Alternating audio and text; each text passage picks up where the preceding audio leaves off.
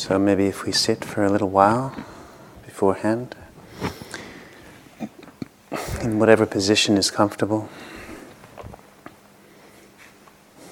not making too much out of the posture, just finding a way to sit that's uh, easy enough not to fall asleep, to have a sense of mental or, or uh, kind of uh, psychic uprightness, as well as being able to relax as much as possible physically.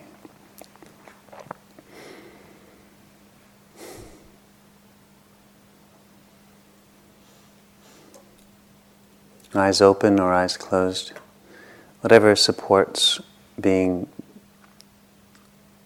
able to stay present. Just knowing what's happening now. It doesn't matter how much we know of what's happening now. It doesn't matter what's happening now.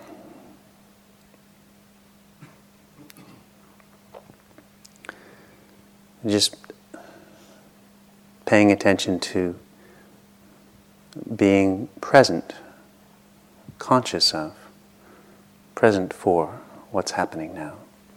So the body, however it feels right now, doesn't no need to measure or compare. Just allowing ourselves to be just as we find ourselves at this moment. And bringing attention our only task now to bring attention to how it is. And every time we find ourselves drifting into thoughts or any kind of distraction where we forget what we're doing, well, right there again, once we remember that, then we're back paying attention. No need to judge ourselves, no need to beat ourselves up or assess whether this is a good meditation time for us or not. None of that is necessary. Just again, an opportunity to be with this capacity we have for awake, aware consciousness, knowing what's happening now. And using the meditation object as a simple way to stay in touch, to know that we're not forgetting. So, whether it's the bodily sensations, the whole body, or whether we've been using the in and out breathing in a particular spot, like the nostrils or the abdomen, diaphragm with a whole breath, path of the breath from the nose through the chest to the belly, back through the chest and out the nose, or any of the many places we can notice the breathing, different parts of the body, the rhythm of the breath, the energy of the breath. Or indeed any other meditation object which we've been using. Just using our meditation object as a way to remember and not forget, not get lost in our thoughts, fears, feelings, fantasies, expectations, whatever it is. Just to pay attention, simply that. And then the breath or the object of meditation becomes like our friend, our helper, like the the dog dogs that are trained to help people without eyesight. Keep us on the right track. Stay in touch with the lead. No need to dive in and absorb into the breath into our object, but to just be here, now, as they say. And uh, this quality of softening and widening that Ajahn Sucitto has been so helpfully describing. So, widening around whatever it is that we encounter in this moment, however we feel ourselves to be, our mood, our mental state, how much we're thinking, how little we're thinking, what we're thinking.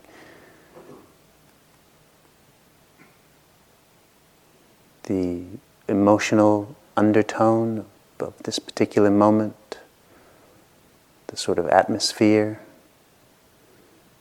the inner weather, you could say.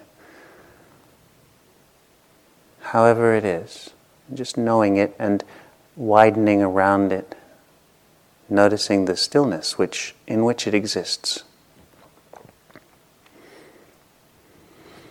And allowing as much as possible ourselves just to relax into being how it is right now, being who we are right now, however we want to put it. No need to change. Just bring ourselves to start paying attention. And the effort then is just on keeping this paying of attention continuous as possible. So, trying to stay with it. And keeping a light touch, not trying to hold onto it tightly, but always relaxing, releasing, widening, allowing things to be, and at the same time, just being very consistently present, knowing how it is now. And using our object of meditation, say it's the breath, breathing in, breathing out, those sensations, as a way to know that we're not forgetting.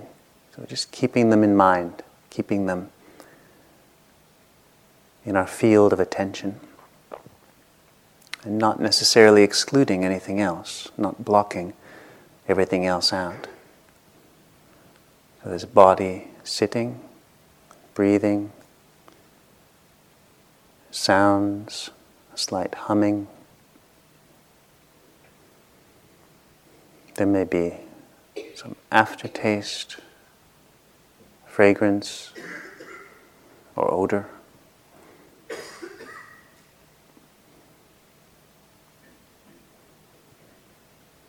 And there's this ability we have to just tune in to the silent witness, the witnessing of it. What is this quality of, that knows? Staying in touch with that and using the breath to help us stay in touch with that sense of presence.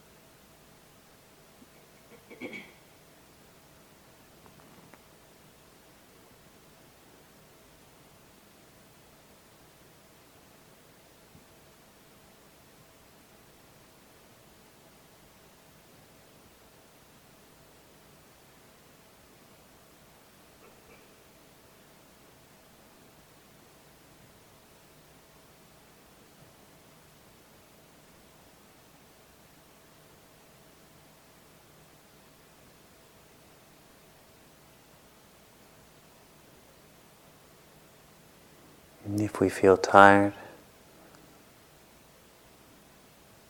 how do we know that? Where do we feel the tiredness? How does it manifest? Is it a feeling in the body?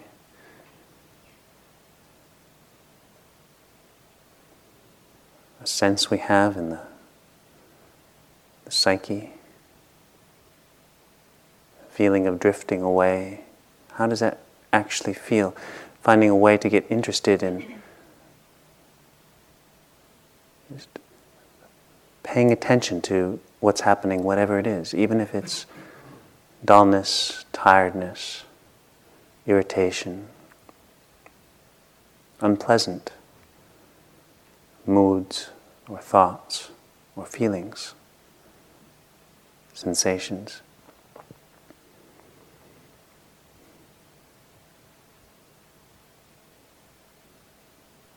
As much as possible, keeping it now, not, oh, I'm falling asleep, but this moment, now.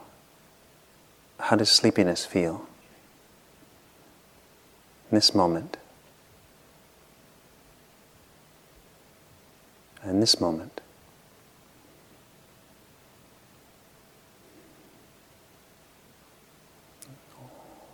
Or restlessness. Can't stay still, can't stop thinking, can't stop wanting, can't stop switching. How does that feel? This moment. Where is it in the body? And can we notice that that which knows restlessness is not restless? And move our identification from the restless seeking mind to that which knows the restless seeking mind.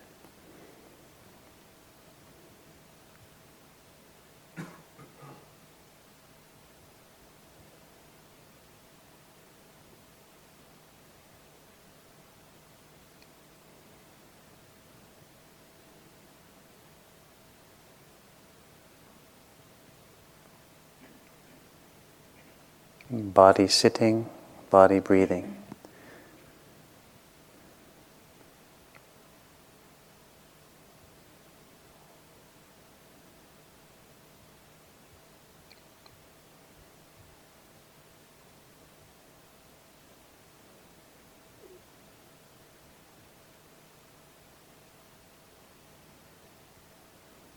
The only effort is to pay attention.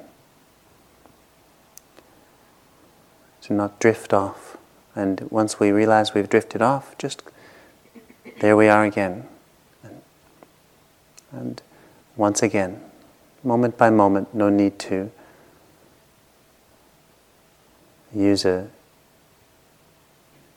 a lot of willpower or force.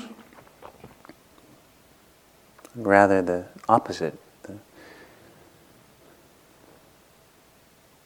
acceptance, relaxing, releasing, allowing.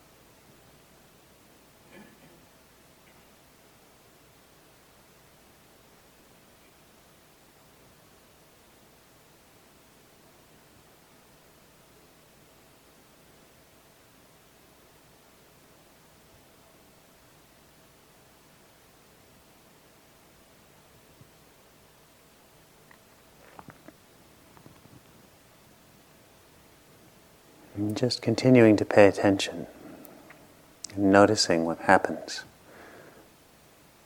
in the mind, especially, as well as the body.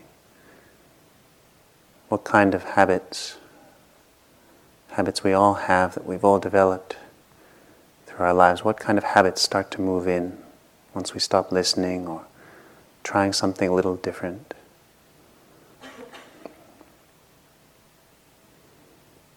No judgment is necessary. And so, if, as for many of us, the habit is some sort of self judgment, some sort of assessment,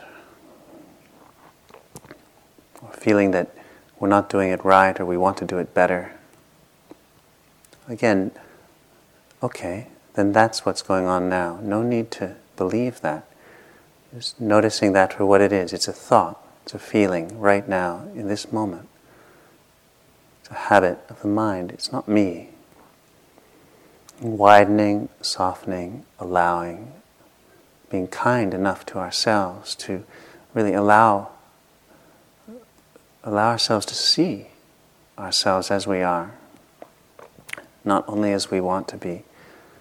I shouldn't judge. The, the Buddha says not to judge, so I, I won't I won't acknowledge that, I won't look at that. Of course, none of us think it out loud like that. That's often what can happen. So just allowing the whatever is there to be there, and then maybe just noticing that our own wish to be kind to ourselves, our own wish not to judge, is itself an expression of, of love, of loving kindness, of metta. We may not feel like we have metta or loving kindness for ourselves or for others for that matter. But even just wishing that we did, is it actually coming from a place of metta? We care. That's what metta is. We don't necessarily have to feel the feelings we associate with feeling kind, feeling loving, feeling caring. We may feel horrible, rotten angry, resentful, bitter. And sometimes then metta practice really is just also remembering that aspect which is there, which, that, which doesn't want to feel bitter, that doesn't want to feel the way we feel, doesn't want to judge. Maybe we can't, we feel we can't stop ourselves from judging. That's all right. Something in us wishes weren't that way. And that wish comes from a place of care.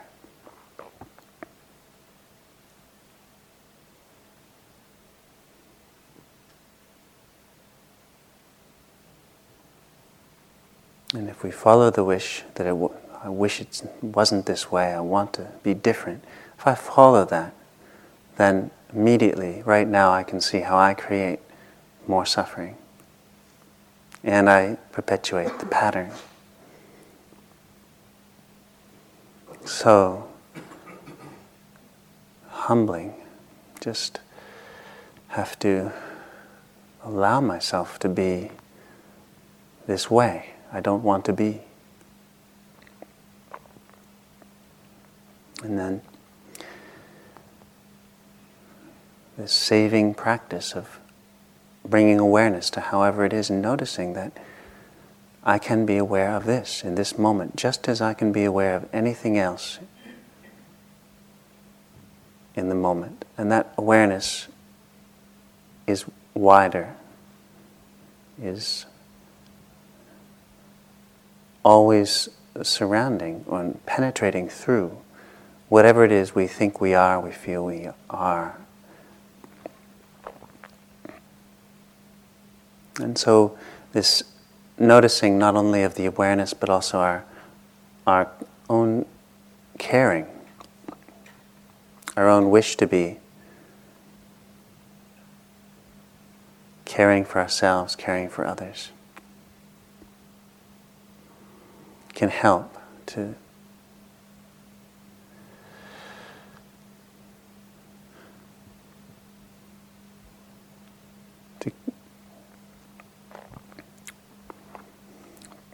get in touch with this kind of space.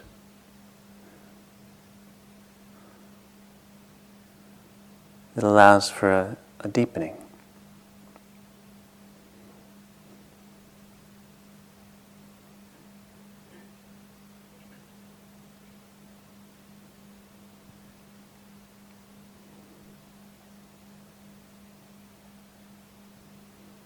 We want to be caring for ourselves, want to be caring for those around us, sitting here in this room, on this retreat for however many days. We'll all feel many different things about ourselves and about those we see and hear and smell or whatever it is. The difficulties of being in a strange situation compared to what we're used to with people we don't know. So, whatever we feel, again, no problem. And remembering that wish to, may you be well, you know, even if I'm totally irritated at you and I wish that you have just the kind of sleepless night you made me have last night or whatever it is, okay, that's there, yeah. And underneath it, you know, I really wish I didn't feel this way, and I wish we are both well. That's there too. Learning to turn the mind to those aspects, of Dhamma practice, qualities of Dhamma loving kindness and compassion, things that we may feel out of touch with, and yet something in us is compassionate, whether we realize it or not, whether we remember it or not. And so, this practice can be simply remembering that, finding a way not to block out whatever it is we feel that seems to be covering it up, allowing things to be as they are, and also noticing that intention, that wish is there too. May we all be well.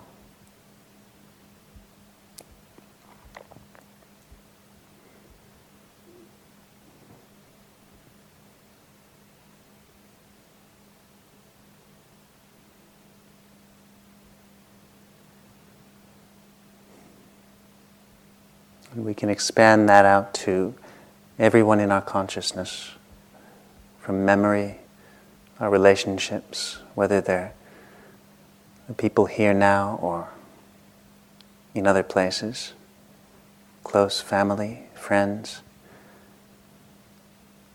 whomever. However, we feel, okay, and I really do wish you well.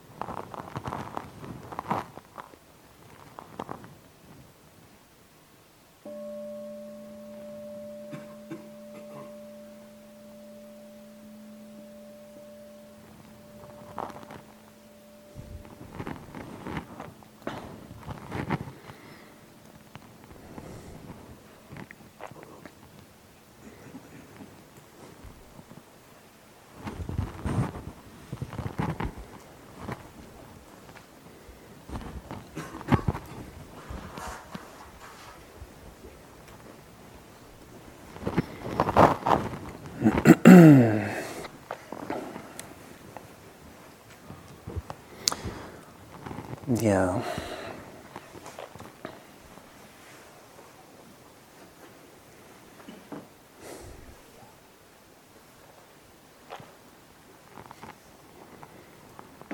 So, talking about awareness and uh, you know focusing on this practice, then I find it often comes back to this question of uh, how to really uh, fully embody and fully uh, enter into the kind of uh, space or uh, you know inner space, space of the heart, which allows true true deepening. And it's not easy, is it? It's what this all this business is about: learning ways to try to to help us find ways to do this, and, and it's essentially something each of us has to discover for ourselves, which is the one of the paradoxes of religious, sort of institutionalized religious teachings, isn't it? You get these particular formula and ways of, of teaching, um, which are meant to guide very unique individuals in, in you know, ways that will actually will be able to find ourselves, use for ourselves, and um, and the, and as such, they're very skilled, skillful teachings, especially in the Buddhist, you know, uh, effort in, in religion, in the sense that they they really do speak to what we have in common, and thereby they uh, seem to work more or less well for many, many different people in different cultures at different times. So we're in doing this part of a continuum, aren't we, of practitioners going right back to the time of the Buddha 2,500 years ago through all kinds of different cultures. And here we are. And so we have some, you know, because this is a monastic retreat, we have some more of those, you know, uh, remnants of the ancient cultures that come through, like some of the chants and the gestures like bowing that we do and the rituals. And in fact, you do it even better than uh, most any monastery I've ever been to. I'm just totally impressed with everybody standing like this all the time. Wherever we go, it's really, something. And uh, you don't get that in England at our monasteries. And it's probably a good thing, because I think more than 10 days of, of doing this would be probably maybe a little bit unhealthy for everybody. But it, it, they do provide ways for us all to be involved. They give you something, you know, give all of us some way to be part of a, of a particular ritual. And many of us grow up, at least I did, not really appreciating how ritual can be a beneficial part of our uh, lives. It just seems like that's superstitious and, uh, you know, d- diluted stuff, ritual. And I know how Ajahn Sumedho said that when he first was coming to teach in centers like this, 30 years ago, 20 years ago maybe, um, there was a lot about, um, okay, look, let's strip away all the hocus pocus religious stuff and really get to the, the core of the teaching, the meditation and the wisdom teachings. And uh, he, um, I think when they started Spirit Rock in California, they kind of showed him a video he was there sort of, it was before they had the land, or maybe they had the land before they had any buildings. And so they'd made some kind of pr- promotional video to get people interested. And uh, the way I remember the, the story, he said that uh, you know, it kind of started out, the video, the very first image was of these uh, uh so-called traditional Buddhists in, in, in Asia, you know, offering flowers, candles and incense and things on a shrine like this. And then a voice or something came in and said, you know, at this center, there'll be none of that su- superstitious stuff. now, that's probably an exaggeration. I'm sure it was more tactful than that. But basically, that was the message. And then it showed, you know, Westerners in blue jeans sitting cross-legged like this, in a in like a, a, a beautiful, uh, no doubt, but bare room.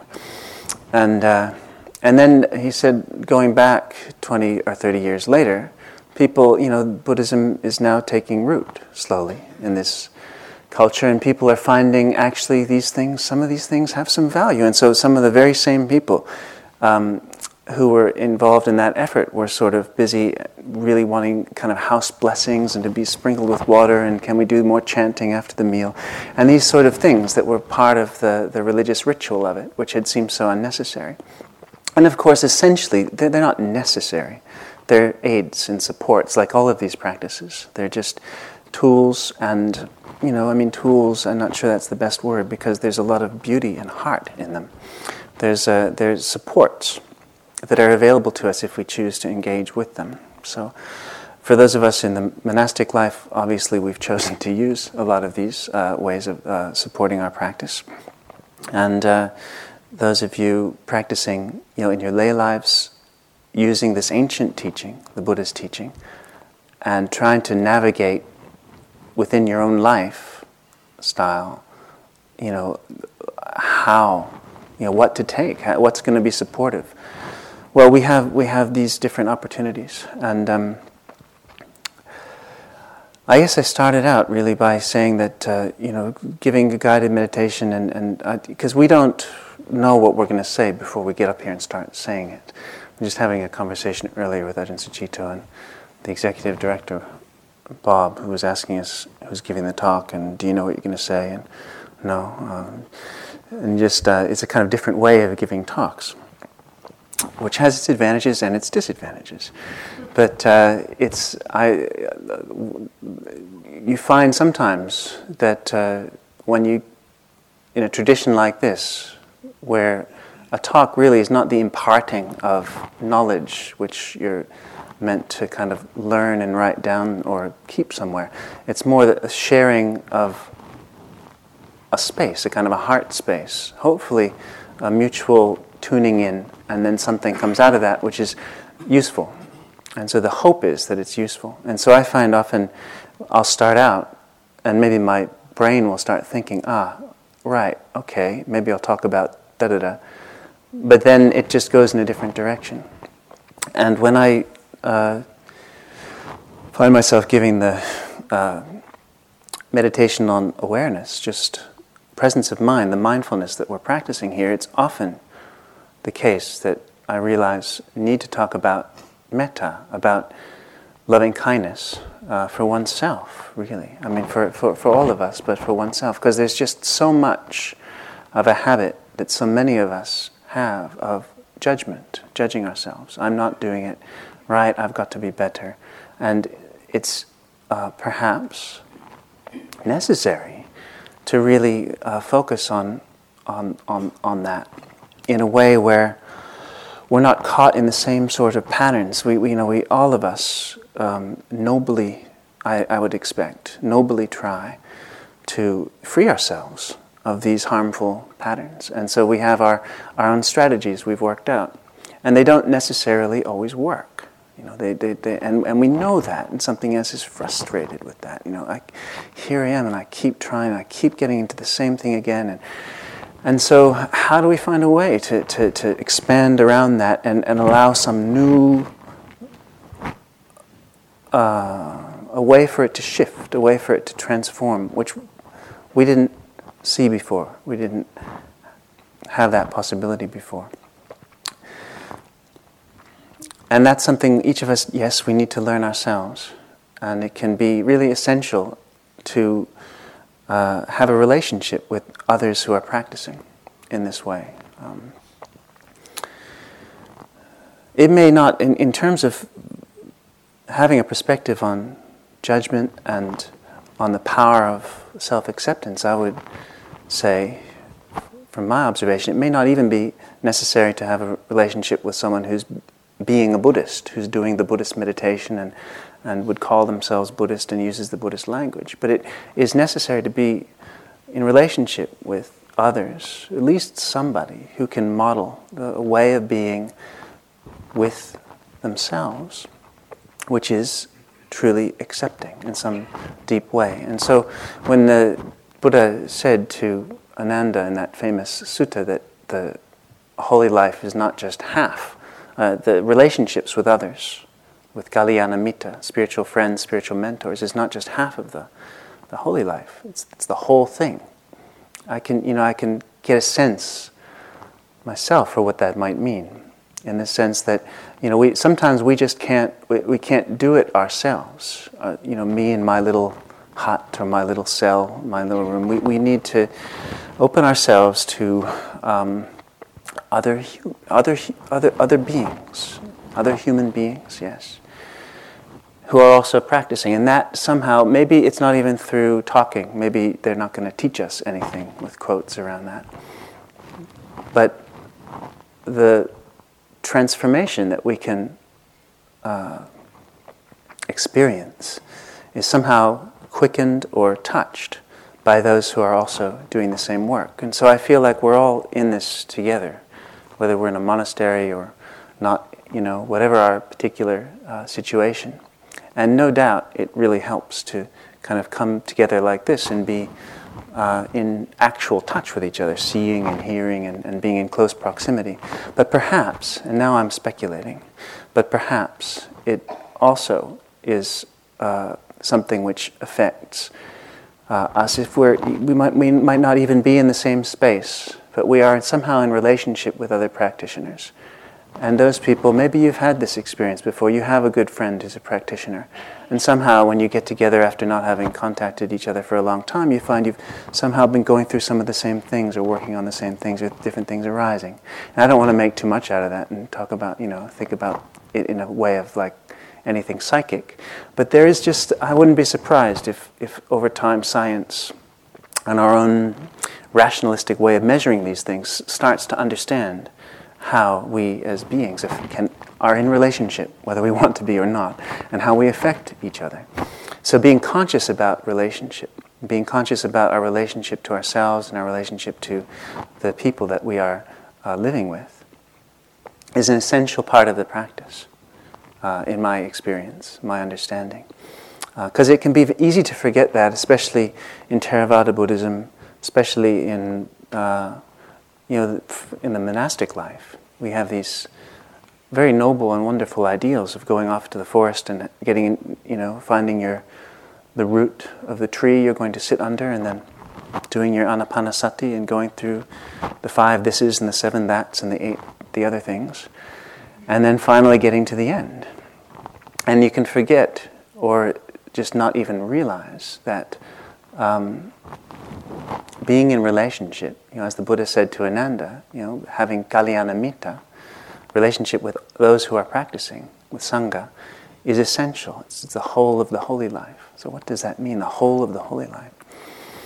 And I think that's a kind of koan we can, we can take as something to contemplate. We don't necessarily need to find the answer. You know, the, the, kind of I don't think there's a right answer, but just reflecting on that has been valuable for me. And it often comes back to my relationship, yes, with others, but and my relationship with myself. In the in, in the end, in the end, they're not different, are they? Well, if we really look at, you know, the different beings that I experience is myself, the good me, the bad me, the noble me, the naughty me, the sleepy me, the, you know, all of the different ones in here. You know, I can be more or less aware of them, and actually, probably the less aware of them I am, then the more I'm seeing those beings of me in, in other people, the more I'm projecting them out. And if that's something I'm sure many of us have, have noticed in our lives that we don't really see other people totally. We, we, we see ourselves in other people. And in the monastic life, one of the ways that, uh, I mean, one of the things I appreciate about the tools of it is that it sort of strips everything down so much that you, it's easier to see. It's a, it's a mirror to what you're doing. A little bit more, perhaps, than when I can, you know, uh, than when uh, you're, you have a lot more choice. So in the monastic life, you know how you're supposed to be. There's lots of shoulds. If you want to get into judgment, it's very easy. By becoming a monk or a nun, and then you just let it rip. And there's all kinds of the the books will say, "Yep, you're right. Mm-hmm, go ahead, judge." And the teachers will give you these inspiring talks, and say, "Right, mm-hmm, yep, that's how I should be. Mm, yep, yep." And all your sort of friends in the holy life, yeah, good call. You really did it well that time. Yep, right, that's how I should be. Mm-hmm. And so you've got this this sort of pressure constantly going that if you're not aware of it, it can be a disaster. And, uh, and all kinds of things result. And it's not just the monastic life, it's, it's all of us uh, can, can, can feel this um, pressure. And we're doing it to ourselves. I mean, yes, other people contribute, but really we're doing it to ourselves. Because we find that when, if we get a taste of stopping this, of really feeling true self acceptance, then when somebody else says, "Hey, you shouldn't do that," you know, "Hey, you, what, how did you did you spill? Are you did you spill that on your rope?" You know, it doesn't somehow it doesn't go in. It doesn't. It, it just oh yeah oh oh yeah. it, it, just doesn't go in in the same way where you think oh oh right oh, hmm, how could I have done that? Because I accept myself now, and so that metta, loving kindness practice, it has traditional expressions that probably many of us in this room have practiced. Ways of you start with yourself and then you start then you go to loved ones and you expand the circle outwards and outwards. And f- even formula for uh, you know using words to try to turn the mind to- towards these feelings of acceptance. And yet it's something which is you know, it, it, doesn't, it doesn't exist in formulas, does it? It's like all the rest of these things. These formulas are just ways to, hopefully, they're there, you know, in a particular form so a lot of different people from a lot of different backgrounds can, you know, can use them and, and, and eventually for themselves, for ourselves, we can find uh, what it really means. And I, for me, that's been important is to just remember that you know, I'm responsible for, for, for, for, this in the sense of, you know, I've got to find my way. I've got to find what does this really mean? And, and keeping that sense of investigating and not just trusting, you know, my interpretation of the books or what I think some teacher is saying, but really finding, well, what is the result? What does this work? What's good for me? And then if I'm not in relationship with others who are practicing and maybe have a bit more experience than me, because traditionally Kalyanamitta has meant not just spiritual friends in terms of peers, but uh, particularly spiritual friends in terms of those who've gone before, those who've practiced a little bit more, even mentors, then they can reflect. They can reflect back. And maybe it'll be verbal, maybe you know, I'll have a good enough relationship so they can talk to me about something they see me doing that I don't see. But more often it's just living with other people who aren't reacting in the way I'm reacting. Suddenly I see my own reaction. It, it, it's like a mirror. And that can be the experience many of us perhaps have coming to a place where people practice, coming to a monastery, or here, I suppose, coming to a retreat center, although maybe it's a little bit different because everybody's, we're always silent. It's completely silent throughout the entire retreat. And a lot of this uh, learning has, uh, you know, happens when we're, when we're more engaged, when we're, when we're speaking and when we're, we're, we're doing things and living together. And I think that's one of the reasons, you know, you have practice environments which are community environments, not just retreat centers. So we were having a, that conversation earlier with the uh, director about the difference between, you know, like uh, in the monasteries, it's just sort of you got everyday life going on too. It's not actually a retreat center. In fact, if you're going to a monastery hoping that it's going to be like a retreat center, you're setting yourself up for lots of suffering because it's not going to be like that. We actually, at Amaravati, where I'm currently living, have a retreat center which is sort of there in the monastery but functions independently. So people can come like, like this for 10 days or one week. And yet it's, it's its own thing. It has its own managers and its own kitchen and everything's running separately. And the monastery life itself is a big hodgepodge of life. It's just life with a capital L and, and each letter is a different color. It's like you know, there's kids running around, and then there's people coming in off the street, and there's people who are dedicated meditators who are looking for a place to meditate, and there are just uh, all kinds of things going on. The school groups coming because uh, in England the uh, religious education department likes to, they're very tolerant of, of different traditions. So you've got all kinds of things happening in the monastery. And that's one of the wonderful things about it. And there's a lot of work to do.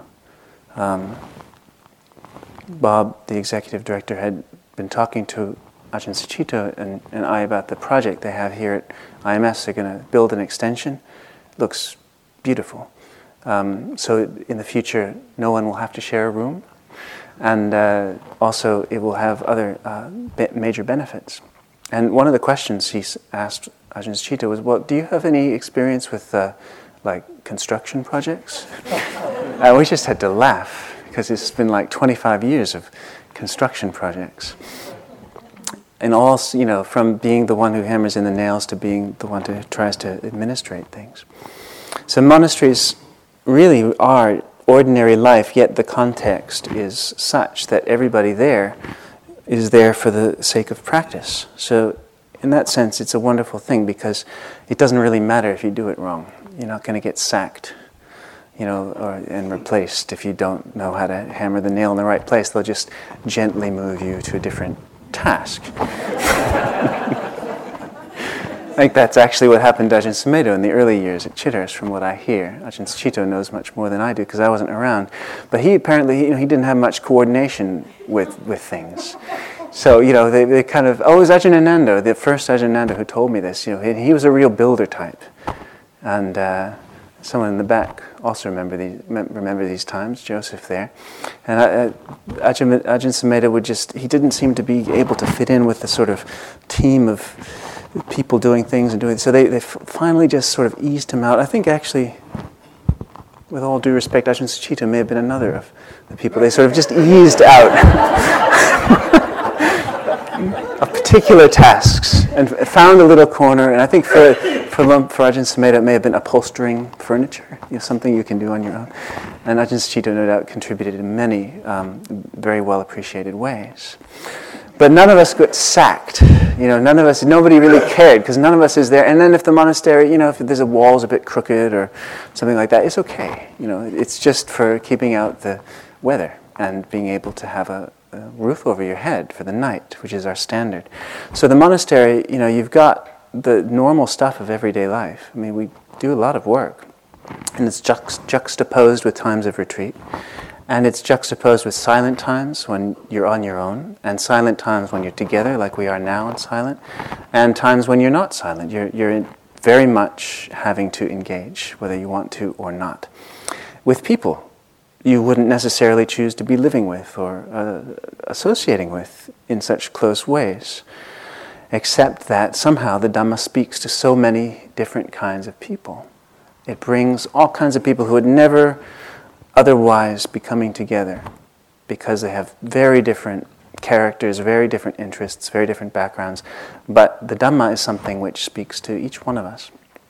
And that's the point in the heart, isn't it? The Buddha wanted to point to. And although it sounds negative, it's a way, it's beautiful because it brings us together. And it's this word dukkha, or suffering. You know, where we suffer is actually what brings us together. We can look at it in a very negative way.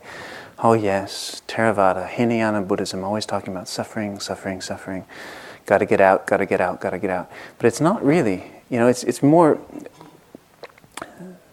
well, both a sense of being realistic, you know, coming out of denial.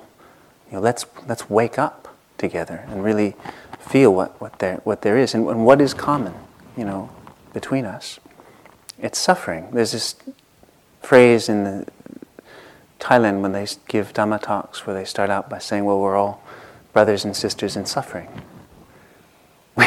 Which in Thailand maybe has this really kind of lovely effect and everyone gets all joyful. Here it's a bit of a downer. but when we really come to that point of what does that mean? You know, what does that mean for me and for you? And, we're all, and we all want to address this together you know, to, in some way or another in relationship to each other, it's a beautiful thing. And then, of course, the good news of Buddhism is that it's not that life is suffering and that's it. It's that, okay, there is suffering, and that needs to be recognized. Yep, there is suffering. And the good news is it's something I'm doing to myself. I'm making myself suffer. Isn't that interesting? So, for one, you know, in one way or another, each of us sort of get interested in this dynamic in this practice, and then we have to find our own ways to approach it. What's going to be useful in my life as I live it? And you know, it's not the case that you. It's not hundred percent. You have to just take it or leave it, the full Monty or nothing. It's basically, you know, like medicine. You know, you, you, you take a little bit, you get a little bit better. You take a little bit more, you get a little bit more better. And so it's for us to decide and for us to find out, to uh, just discover. You know, for me, in my situation, in this life, what's, what, what's needed? You know, Ajahn Chah famously used to say that, you know, if you let go a little bit, you'll have a little bit of peace. And if you let go a lot, you'll have a lot of peace. If you let go completely, you'll have complete peace. That's up to us. And like,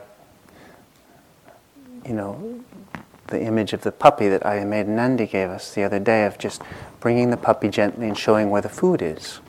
We can just start for ourselves to sort of taste what is that? What is that freedom? What, uh, freedom from holding, freedom from what I'm doing to myself. And that'll have its own expression. We're, we're all different, and that yet the patterns are, are common. And so the patterns that we have in the Buddha's teaching can speak to each one of us, however different we are. The, the, what catches us are these basic, raw outflows or obstacles or kilesas is the pa- Pali word of, of greed, hatred, delusion. Those are English words. So really, it's lobha, dosa, moha, or the that just that energy of I want, I want, I want. It's raw pulling in, or I don't want, I don't want, I don't want, pushing out, destroy, get rid of, or not seeing, lost, asleep. And these are common to all of us. So I often think that uh, you know when we look at the problems in the world and how how how many needs there are in so many different ways in so many places, it's endless. How can we you know how can we help? How can we live a life of integrity when here I sit comfortably you know in my nice middle class life? I mean, okay, I'm a monk, but it's pretty comfortable right now in the monasteries in England. It's getting more and more middle class, it seems to be. But, uh, you know, how can I sit here and, with integrity and knowing that children are starving every day in Africa, knowing that people are getting blown up here or, or there, and knowing that there's corruption going on, you know, right down the street in some way? How can I help? And there's no answer, you know, to that that's going to be right for everybody. But I often think that, you know, okay, there are some people for whom, you know, the answer to that will be to go and, and, and, and directly confront what needs to be confronted in some way. Maybe to go and, and uh, maybe to make a contribution to uh, people who are in a position which I'm not in, to uh, you know, an organization which is helping these people. Maybe it's to give up things and join that organization and help the people. But also, and I think, I feel that what we're doing here is almost the kind of the most radical kind of social action in the sense that we're treating the roots of the problem. We're learning for ourselves how to get to the root of all of the manifest pain and problems in the world. They all come from moha, dosa, lobha, greed, hatred, delusion, this blind attachment and entrainment to I, I want, I want, I want, or I don't want, I don't want, I don't want, or just not seeing and how to get out of that? Well, we can't help other people out of that unless we ourselves n- know what it means. And then, since we're in relationship to each other, we're not, when we practice for ourselves, we're not really just practicing for ourselves, are we? We affect those people who are in relationship to us, whether we want to or not, whether we think we are doing so or not, we are. And perhaps, you know, on some other you know, some subtle ways we're connected too.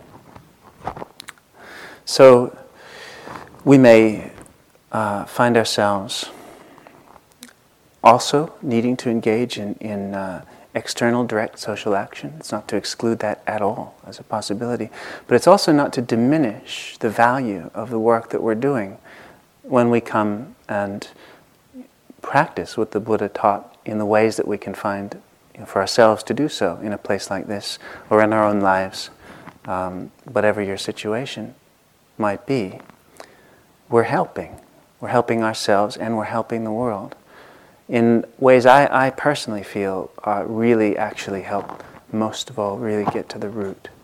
Um, and so, what, to, what is needed? And that's not something we can always you know, answer.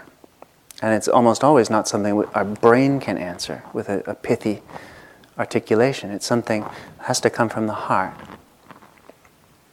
And more and more, as we get a taste for what it means to, to let go of that which we're holding on to, and a taste of what it means to let go of our judgments judgments of ourselves, judgments of others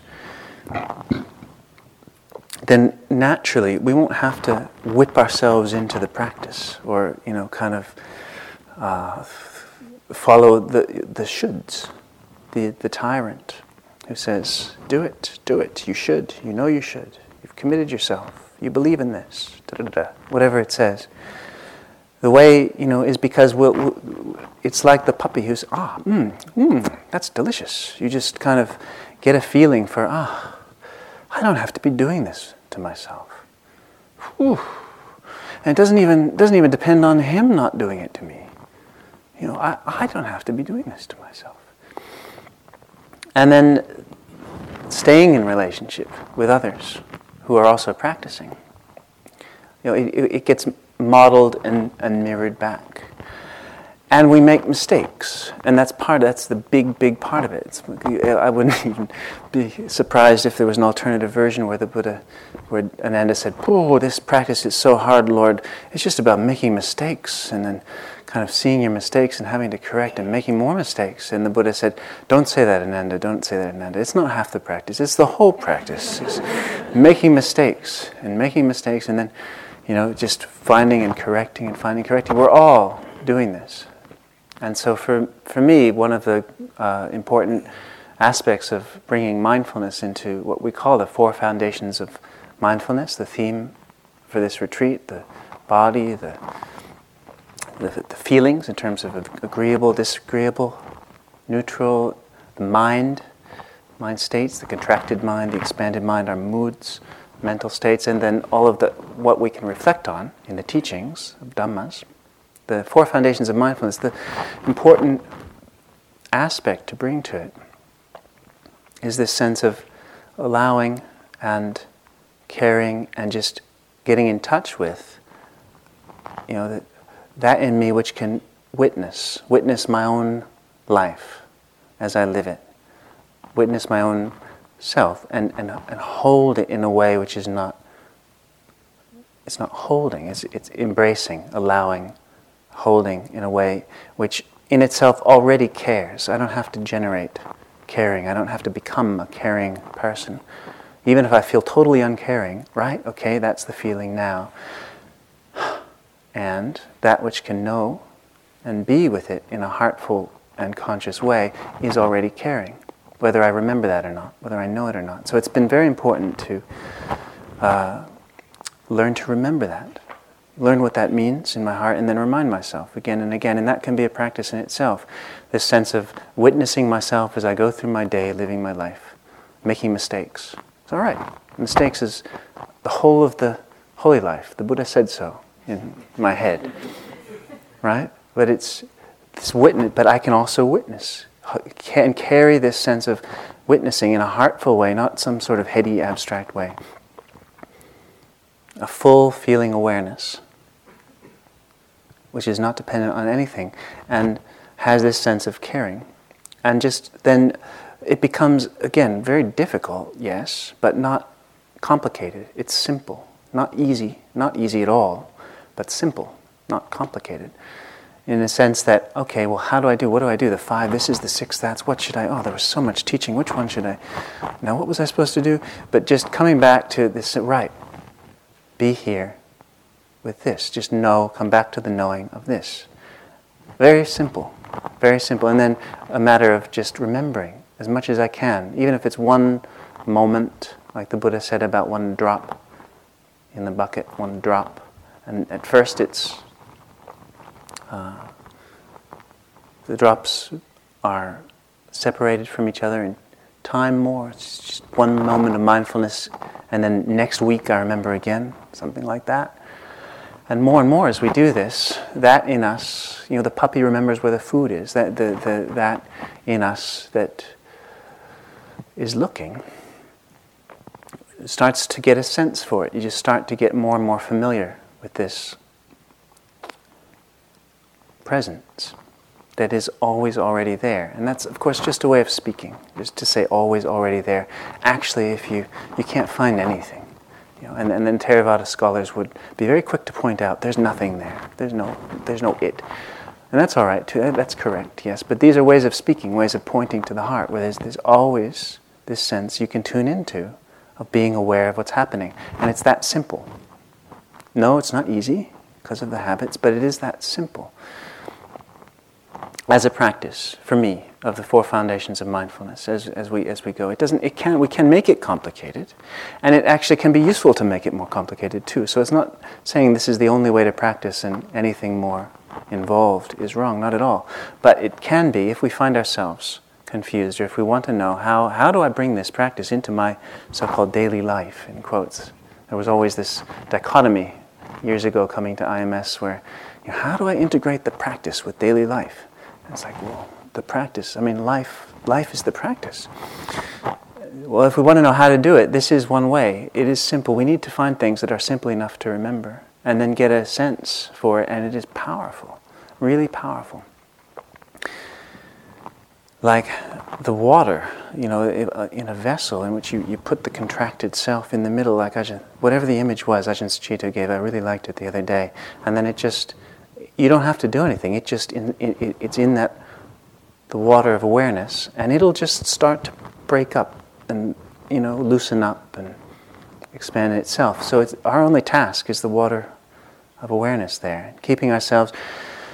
You know, able to do that does mean yes, we have to be careful not to do things which are harmful to ourselves or others. All these other teachings, yes, they are involved. We have to live a life of moral integrity because we find that if we don't, we won't be able to be as aware. It's just that the results of, of uh, unskillful action are that the mind is disturbed, even whether or not we want to admit that or, or recognize it. That's what happens. And so we have a chance, all of us, and we're, in a sense, in relationship with each other. In a sense, we're in relationship with all those before us who've pra- practiced as well, and perhaps all those who come after, because the, the practice is not about individual people in, ver- in one very real sense. Well, of course, in another very real sense, it really very much is about, you know, me, the, the uniqueness, the individual who is me. That has to be honored in some way on the level in which I exist. And yet, the practice itself, where it leads, is to see through that, isn't it? And that which comes through, you know, each of us have just as much access to it as anyone else. That's not doesn't belong to me or you, or you know those of us living now or in the past. There's, a, there's a timeless, like the chanting we do, akaliko. It's timeless. There's a quality to the Dhamma which is it's such a blessing because it's always it's always already available.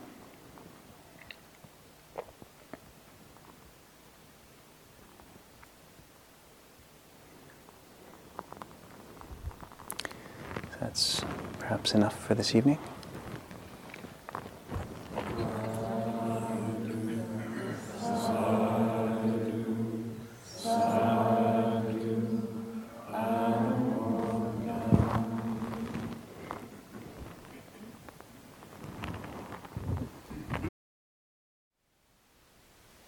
Thank you for listening. To learn how you can support the teachers and Dharma Seed, please visit dharma dharmaseed.org slash donate.